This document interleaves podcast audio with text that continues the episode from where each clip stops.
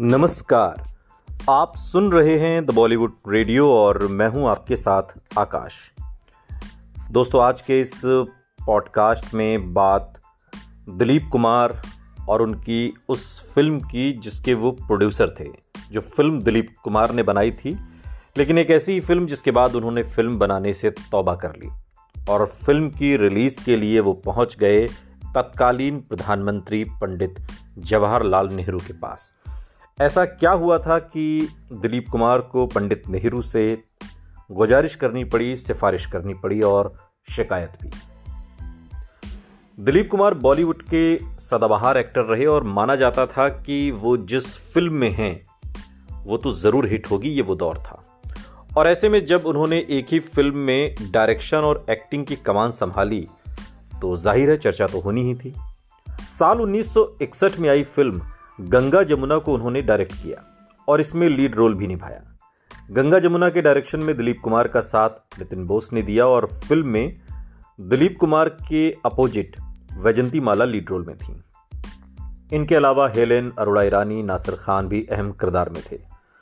Film की कहानी दो सगे भाई, गंगाराम और जमुना के आपसी संघर्ष की कहानी थी। बतौर डायरेक्टर ये दिलीप कुमार की पहली फ़िल्म थी और इसका खुलासा उन्होंने खुद एक इंटरव्यू में भी किया था बात के दिनों में। इससे पहले फ़िल्म के डायरेक्टर का नाम पर नितिन बोस को ही क्रेडिट दिया गया था। उन्होंने दो भाइयों की कहानी पर आधारित फ़िल्म बनाने में अपनी पूरी ताकत झोंक दी थी। लेकिन उन्हें तब झटका लगा जब सेंसर बोर्ड ने गंगा जमुना को रिलीज़ करने से मना कर दिया।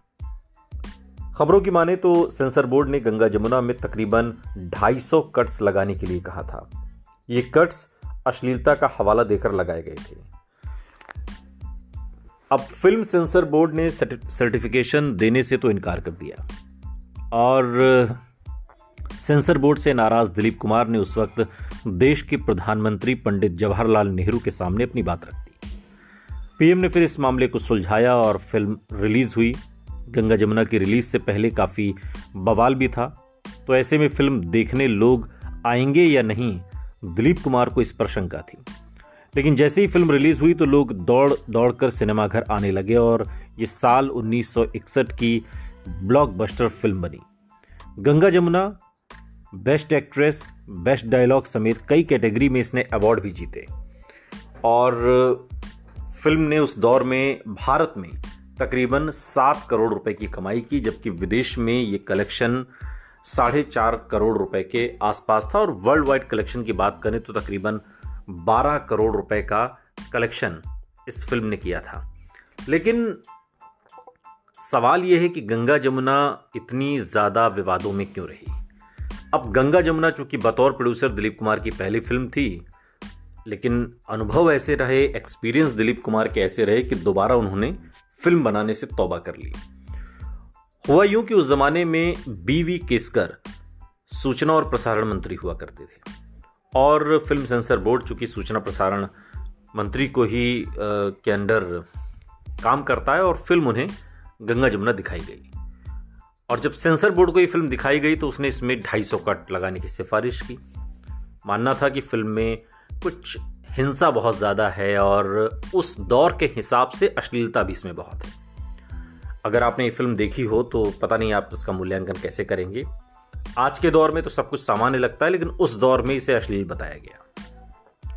खैर, दिलीप कुमार ने सेंसर बोर्ड को लाख स्पष्टीकरण दिया कि साहब ऐसा कुछ नहीं है जैसा आप समझ रहे हैं, लेकिन वो फैसला बदलने को तैयार नहीं थे। एकदम हट धर्मिता कहिए या जो भी, बीवी केसकर अड़ गए थे। उनका जो सूचना प्रसारण मंत्रालय के माथा जो सेंसर बोर्ड आता था, उसने बिल्कुल कह दिया कि नहीं साहब, ये फ़िल्म में तो ढाई कट लगेंगे। अब उन्होंने 120 पन्नों का ज्ञापन सेंसर बोर्ड को दिलीप कुमार ने दिया और उसे भी सेंसर बोर्ड ने नहीं देखा। और बाद के दिनों में दिलीप कुमार की जो जीवनी लिखी गई है, मेघनाथ देसाई ने, उसमें इस बात का ज़िक्र है कि सेंसर बोर्ड को फ़िल्म के डेथ सीन पर आपत्ति थी, जिसमें एक डकैत को वही आखिरी शब्द कहते दिखाया गया था, जो महात्मा गांधी ने नाथूराम गोडसे से गोली खाने के बाद कहे थे। जब कोई चारा ही नहीं बचा तो फिर प्रधानमंत्री पंडित जवाहरलाल नेहरू की मदद लेने का फैसला। दिलीप कुमार ने किया ये बात। दिलीप कुमार की जीवनी, जो आधिकारिक आधिकारिक जीवनी है मेघनाथ देसाई ने उसमें इस बात का ज़िक्र किया है। पंडित जवाहरलाल नेहरू की बेटी इंदिरा गांधी ने दिलीप कुमार की पंडित नेहरू से 15 मिनट की बैठक तय करवाई। और उस बैठक में दिलीप कुमार साहब ने पंडित नेहरू को न सिर्फ़ अपनी परेशानी बताई, बल्कि सेंसर बोर्ड में जिस तरीके से कामकाज उन दिनों हो रहा था, उस पर भी अपनी शिकायत दर्ज करवाई। और उन्होंने बताया प्रधानमंत्री को कि सेंसर बोर्ड बिल्कुल डिक्टेटरशिप की तरह काम करता है, वहाँ तानाशाही चलती है। वहाँ कोई किसी की बात नहीं सुनना चाहता, सिर्फ़ अपने विचार को थोप दिया जाता है। हमारे साथ भी ऐसा ही हो रहा है। अब नेहरू के साथ तकरीबन पंद्रह मिनट तक चली ये बैठक, डेढ़ घंटे तक चलने वाली थी। समय पंद्रह मिनट का था, लेकिन चूँकि शिकायत ऐसी थी, बात ऐसी थी कि पंडित नेहरू ने समय को और बढ़ा दिया और डेढ़ घंटे तक ये बैठक चली।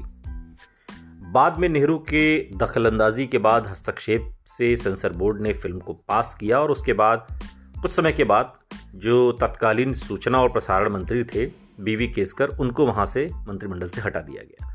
और एक तरीके से धीरे धीरे उनका जो पॉलिटिकल करियर था, वो ख़त्म हो गया। खैर, ये तो बात सियासी है।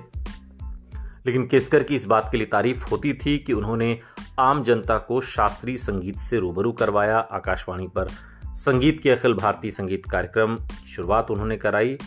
और, लेकिन इन्हीं केसकर पर यह भी आरोप है कि आकाशवाणी पर फ़िल्म, संगीत और क्रिकेट कमेंट्री पर इन्होंने बैन लगा दिया था जो इनके हटते ही ये फिर बैन भी हटा लिए गए। तो उनका थोड़ा सा बीवी केसकर चूँकि पुराने ख्याल के आदमी थे और फ़िल्मों से ज़्यादा वो इम्पोर्टेंस देते थे जो हमारा अपना शास्त्रीय संगीत था। अब बीवी केसकर कितना सही थे, कितना गलत, इसका मूल्यांकन हम आप पर छोड़ते हैं। हुआ यूँ कि दिलीप कुमार चाहते थे कि महबूब खान, उनके भाई नासिर खान को अपनी फ़िल्म मदर इंडिया में वो रोल दें जो राजेंद्र कुमार ने किया था। और मदर इंडिया का जवाब थी गंगा जमुना, इस तरीके से भी तब के तब की मीडिया रिपोर्ट्स बताती हैं। नासिर खान कुछ पाकिस्तानी फ़िल्मों में अपना हाथ आजमाने के बाद बम्बई में अपने हाथ पैर चला रहे थे, कोशिश कर रहे थे। और महबूब खान ने दिलीप कुमार का यह अनुरोध नामंजूर कर दिया और इससे दोनों के रिश्तों में खटास आ गई।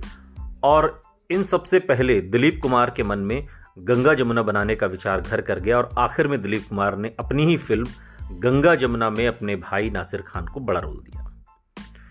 और दिलीप कुमार की जो जीवनी है, उसमें इस बात का ज़िक्र है कि Dilip Kumar peerless icon inspiring generation, जो किताब है दिलीप कुमार पर लिखी गई, जिसे अंशुला वाजपेयी और त्रिनेत्र ने लिखा है। उसमें इस बात का ज़िक्र है कि दिलीप कुमार ने ही हमें बताया था कि उन्हें गंगा जमुना बनाने की प्रेरणा एक पुरानी वेलेस बियरी की वेस्टर्न से मिलती है। इस फ़िल्म के अंत में पिता अपने खुद के बेटे को मार देने के लिए मजबूर हो जाता है। ये मदर इंडिया का जवाब थी। मदर इंडिया में अगर आपने देखी हो तो उसमें भी जो माँ होती है, वो अपने बेटे, यानी कि नरगिस सुनील दत्त को मार देती हैं गोली। गंगा जमुना में पिता और बेटे की जगह छोटे और बड़े भाई को दिखाया गया है और जिसमें नासिर खान एक अच्छे भाई, पुलिस इंस्पेक्टर और दिलीप कुमार एक बुरे भाई डाकू के रोल में है।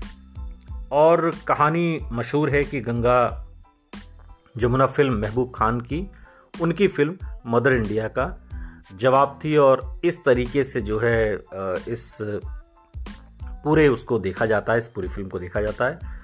एक इसमें यह भी जानकारी कि गंगा जमुना में मशहूर उद्योगपति शापूरजी मिस्त्री और पालोनजी मिस्त्री ने अपना पैसा लगाया था। इस बात का ज़िक्र भी इस किताब में किया गया है।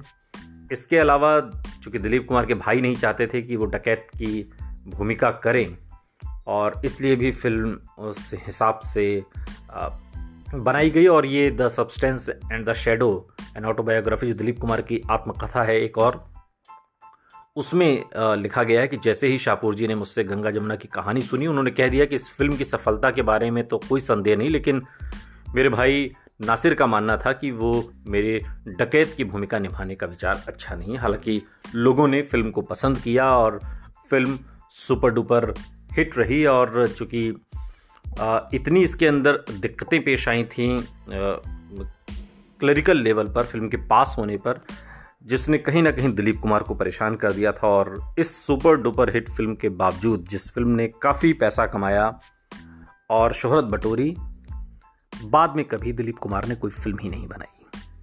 सुनते रहिए द बॉलीवुड रेडियो, सुनता है सारा इंडिया।